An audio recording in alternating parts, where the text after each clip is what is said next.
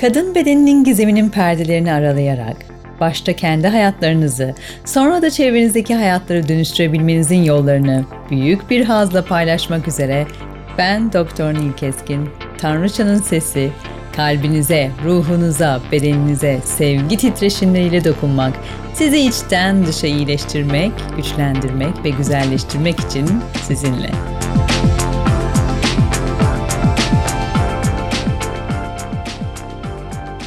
Hoş geldin arkadaşım.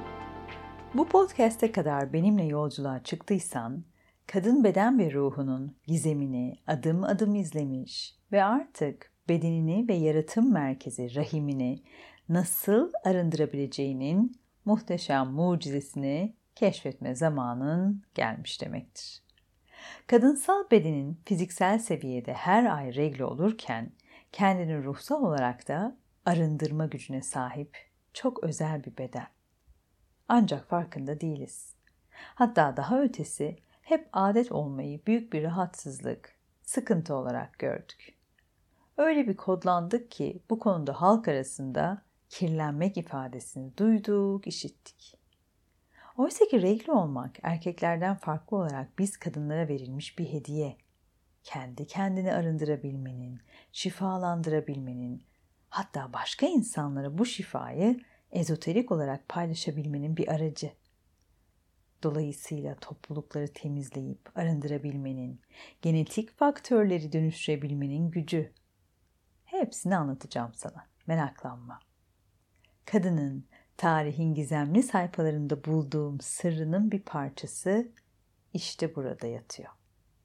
Hadi gel, keyifli bir yolculuğa yine birlikte çıkalım bu podcastle. Eğer yürüyüşte, sporda, yolda etrafı keyifle izliyorsan ya da evde, ofiste kahveni, çayını yudumluyorsan ve benimle olmaya hazırsan haydi başlayalım.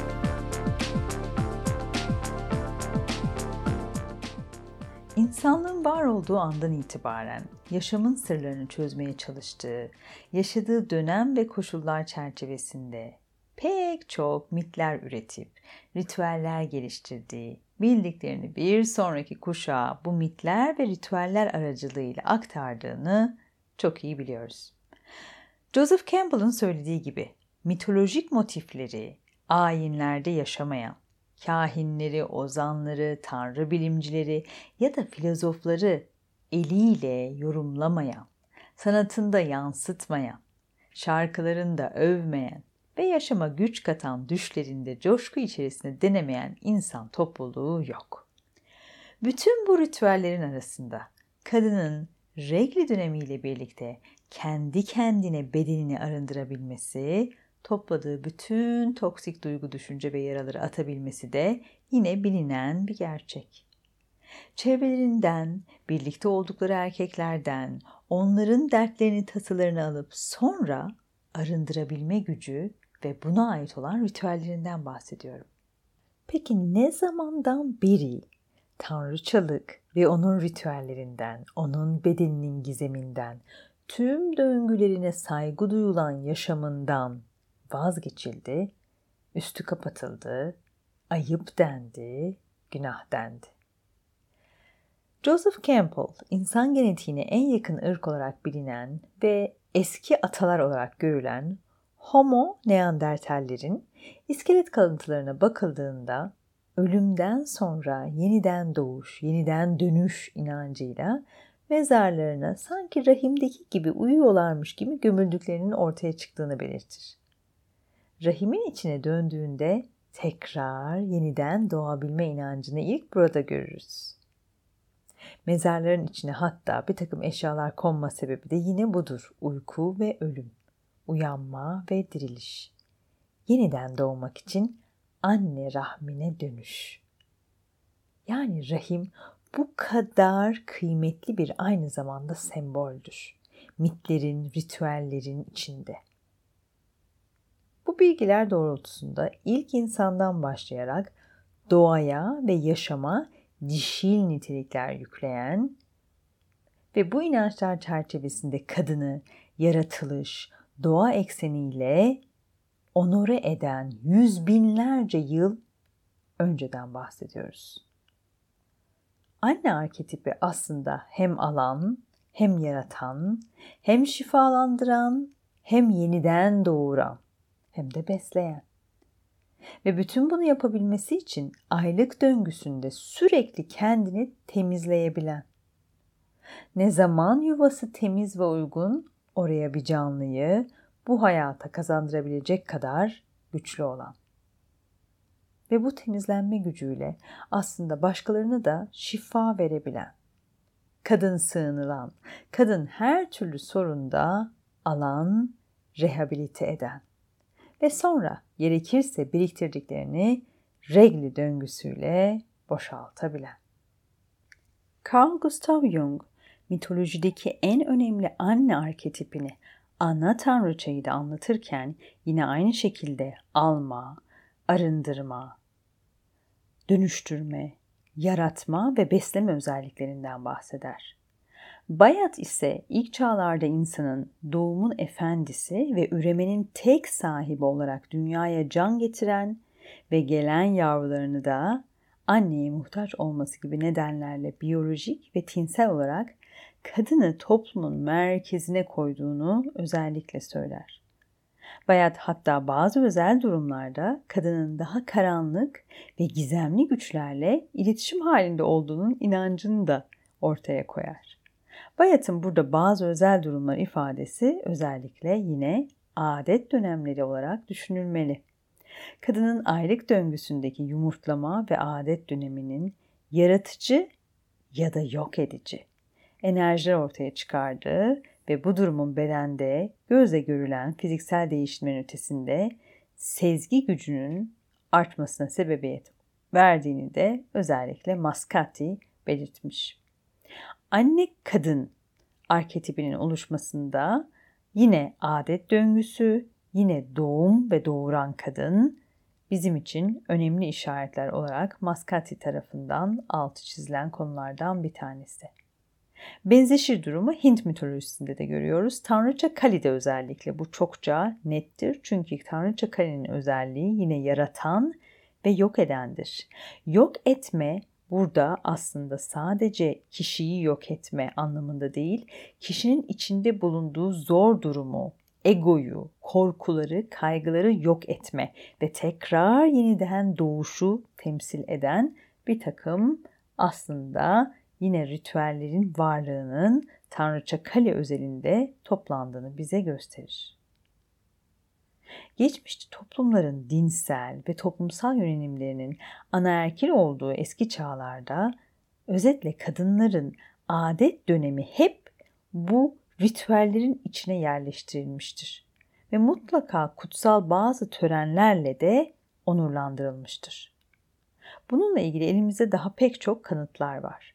Milattan önce 25.000 ve Güney Fransa'daki Lossel Venüsü'ne özellikle baktığımız zaman ay ve ayın döngüsünde kadının regl döngüsünün hesaplanarak buna bir zaman yıl hesaplamasının aslına yapıştırılıyor olması o dönem için hem büyük bir farkındalık hem de bir nevi onurlandırılma aslında. Yine Mascati döngüsü kadının döngüsüyle aynı olan ayın birçok kültürde de ilahi bir güç olarak kabul edilmesinin sebebini yine anaerkil bakış açısıyla kadına verilen değer olarak ifade eder. Eski çağlarda bedenindeki dönüşümün yanında duru görü olarak dediğimiz kadının gücünün de arttığının ve kutsal kabul edilen kadının adet döneminin hem mitlere yansımış hem de farklı ritüellerle kesinlikle kadın bedenini arındırma ve gerekirse de eğer ki yok etmesi gereken, içinde kendinde yok etmesi gereken bir takım konular, duygular, durumlar var ise bunun gücünü de yine kadına verdiğini göstermekte bizim için. Bugünlerde de bunu Moonblood ritüelleri şeklinde uygulayanlar var. Bir nevi adet döngüsü onurlandırmanın bugüne yansımış hali. Şimdi biz dönelim gelelim Orta Çağ'a. Büyük Cadılar katliamını duymuşsunuzdur.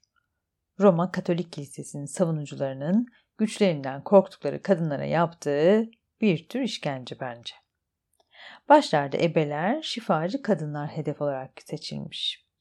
hekimlerin bulunmadığı köylerde şifa dağıtmaya çalışan, bitkilerin gizemine vakıf, her şeyden önemlisi kadınlara doğum yaptıran, hastalıkları bitkilerle tedavi edebilen özel kadınlar. Bu kadınlara önce saygı duyulmuş ama biraz onlardan da uzak durulmaya çalışılmış. Özellikle ebelerin büyü yapımında kullanıldığına inanılan plazentaya sahip olabilmeleri onların da hedef haline gelmelerine neden olmuş. O zamanlar kıymetli sayılan plazentanın gençleştirici etkisine inanılıyormuş. Ormanda yaşayan bu şifacı kadınların ne zaman cadıya dönüştükleri bilinmemekle birlikte özellikle erkeklerdeki korkunun hedefine dönüşmeleri her zaman gizemli bir süreç olarak kalmış. Erkeklerin ve özellikle din adamlarının bir nevi hayal güçlerinin düşman yaratırken hedef olarak kadını seçmesi, bu seçimi de bilimsel verilerle desteklemeleri, bu konuda kitaplar yazmaları gibi bir takım konular aslında 300 yıl aralıklarla süren bu tarihin en büyük katliamına sebebiyet vermiş. Şimdi aslında tam olarak neden korkuyorlardı? Kadın doğasının spiritüel gücünden sevgili arkadaşlar, dönüşüm gücünden. Tüm varlıklardan onu üstün kılan, onun erdemleriyle bütünüyle aslında yüce kılan, onu tanrıça yapan işte korkulan buydu.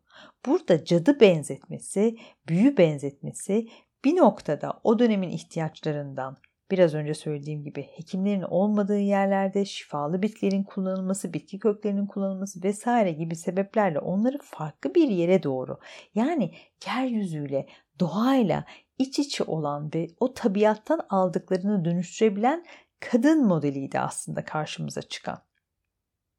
Bugün hala geçmişten gelen ritüellerin içinde bu ve benzeri bitkileri, otları görürüz, duyarız, etkisini de gayet iyi biliriz.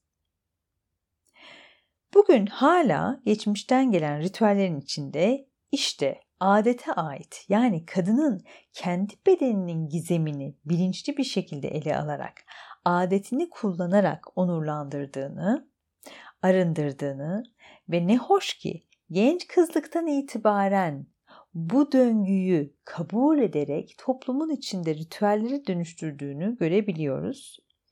Örneğin Avustralya'daki kadim aborjin topluluklarında ilk kez adet gören genç kadınlar için büyük çaplı gelenekler yapılıyor. Kabilenin kadınları genç kıza kadın olmakla ilgili önemli bilgileri aktarıyor. Anne kız çocuğu için adet döneminin sonuna kadar içinde kalacağı bir kulübe inşa ediyor. Yani anlayacağınız bu bahsettiğimiz ritüelle bir nevi geçmiş toplumlarından aldıkları adet döngüsünü onurlandırmayı hala devam ettiriyorlar. Peki ya İtalyanlar ne yapıyor? İtalya'da eğer bir genç kız ilk adetini görürse onun için aile hemen bir parti düzenliyor ve ona artık bir kız çocuğu değil de genç kadın anlamına gelen signorina olarak hitap etmeye başlıyor. Aynı şekilde Brezilya'da da ilk adeti duyurmak ve kutlamak buna benzer bir şekilde yaygın. Hırvatistan'da ne yapılıyor? Hırvatistan'da da genç kadınlar ilk kez adet gördüklerinde aile büyükleriyle birlikte bir kadeh kırmızı şarap ikram ediliyor ve içiyorlar. Makedonya'da ne yapılıyor? Makedonya'da ilk kez regli olan kişinin artık büyüdüğü ve sorumluluk almaya başlaması gerektiği düşüncesiyle iç çamaşırını kendi kendine yıkaması öğretiliyor. Ona yine bedensel döngüsünde adetin önemi anlatılıyor ve bir nevi o çocuğun adetini onurlandırması için bir bilinç yüklemesi yapılıyor. Amazon Ticuna kabilesinde, Brezilya, Kolombiya ve Peru'da yaşayan Amazon Ticuna kabilesinde yine ilk kez regli olan genç kızlar için evde özel bir oda ayrılıyor. Bütün bu dönem boyunca genç kıza sürekli kabilenin inanç, kültürü, tarihi ve müziği öğretiliyor. Bu dönemi bir kutlama ile sonlandırıyorlar. Yani birbirinden farklı ritüeller dünyanın pek farklı coğrafyasında karşımıza çıkıyor. Çünkü bunların hepsi bulundukları coğrafyada yine tarihten bugüne kadar gelmiş olan ritüellerin mitlerin bir nevi aslında devamı oluyor. Şimdi gelelim günümüze ve benim sana özellikle adet döngü zamanlarıyla ilgili önerilerime. İlk olarak adet olduğun an itibariyle girdiğin bu özel arınma döngünün lütfen farkında ol. Sen kadın bedeninde adet olduğun an itibariyle büyük bir hediyeye sahip oldun. Bedenini temizleyebilme, fiziksel anlamda temizleyebilme, ruhsal anlamda temizleyebilme hediyene sahip oldun. Eğer kız çocuğun varsa, onun bu ilk döngüsünde lütfen sen onurlandır. Hatta ailece onurlandırın. Ona mutlaka eski çağlardan bu yana bir kadının bu döngüyle nasıl da hem fiziksel hem ruhsal anlamda kendini arındırabildiğini lütfen anlatın. Onun da adet, regl dönemlerini bu şekilde görmesini sağlayın. Ona ilk adet olduğu zamanda tamamen organik malzemelerden oluşan pet, temizleme malzemeleri gibi küçük bir sepet hediye edebilirsin. Bu dönemlerde kendini yormamasını, dinlenmesini öğütleyebilirsin. Bu arınma ve yenilenme döneminin kıymetini bilmesini söyleyebilirsin. Regl günlerinde yine sana özellikle tavsiyem fazla bedensel yorgunluğa lütfen girmemeye çalış. Dinlen, kitap oku, yavaşla biraz. Pelvik bölgeni ve akışı rahatlatacak hareketlerden oluşan yoga iyi gelebilir. Ben de özellikle öğrencilerime bu dönemlerde bunu tavsiye ediyorum. Ama zorlu hareketlerden kaçının lütfen. Pelvik bölgeni sıkmadan çalışmak önemli. Özellikle yogada da bu bölgeyi bu anlamda gevşetmeyi, rahatlamayı ve rahatlatıp rahat bir akış sağlamayı önemseriz.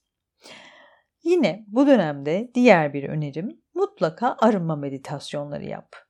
Bu döngü sayesinde rahim hafıza merkezine fark etmeden depoladıklarından arınman için işte tam zamanı. Buna odaklı bir takım çalışmalar yap. Gerekirse yaz, yak, rahminle bağ kurup bu temizleme, bu arınmaya gir lütfen. Yine bir başka önerim, bu dönemde rahat kıyafetler giymeye çalış. O bölgeni sıkıştırmamaya çalış. Farklı bir önerim de insanlarla olan ilişkilerin için olacak. Gereksiz gerginliklerden kendini koru, uzak dur. Mümkünse bu dönem öncesinde ve süresince eşinle, erkek arkadaşınla tartışmaya girme lütfen. Ve son olarak duygularının iniş ve çıkışlarını kabul et. Bu yüzden kendini yargılama, sadece biraz kendinle kalmaya çalış. Bu arınma dönemini, bedeninin bu mucizevi kendi kendini yenileme dönemini lütfen bu anlamda her ay değerlendir. Umarım bu önerilerimi sevmişsindir arkadaşım ve hayatına hızlıca alabilirsin. Dilersen Goddess uygulamasındaki rahim temizleme, adet ile arınma meditasyon uygulamalarını da bu bilgilerin ışığında yolculuğuna ekleyebilirsin. Tekrar yeni bir podcast'te buluşmak üzere arkadaşlar.